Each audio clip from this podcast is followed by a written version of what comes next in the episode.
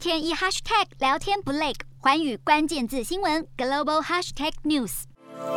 菲律宾总统大选将在五月九号举行，不过有三名总统候选人，马尼拉市长杜马戈索，还有参议员赖可逊，以及前国防部长贡萨雷斯，在选战白热化之际，是共同召开了记者会。他们表示，反对派领袖罗贝多阵营要求他们退选。好，随着这个投票日逼近，弃保效应的发酵之下，民调落后的总统候选人被要求退选，这也让刚刚听到的这三位候选人，他们是开记者会驳斥了退选的谣言。另外，民调落后的退役拳王巴乔也否认谣传。不过，根据目前民调，十位总统候选人当中，小马可是是以百分之五十六的支持率遥遥领先。因此，罗贝多阵营要求其他候选人退选，可能是希望能够翻盘逆转。而这一番操作，让这两个人究竟鹿死谁手，再度成为关注焦点。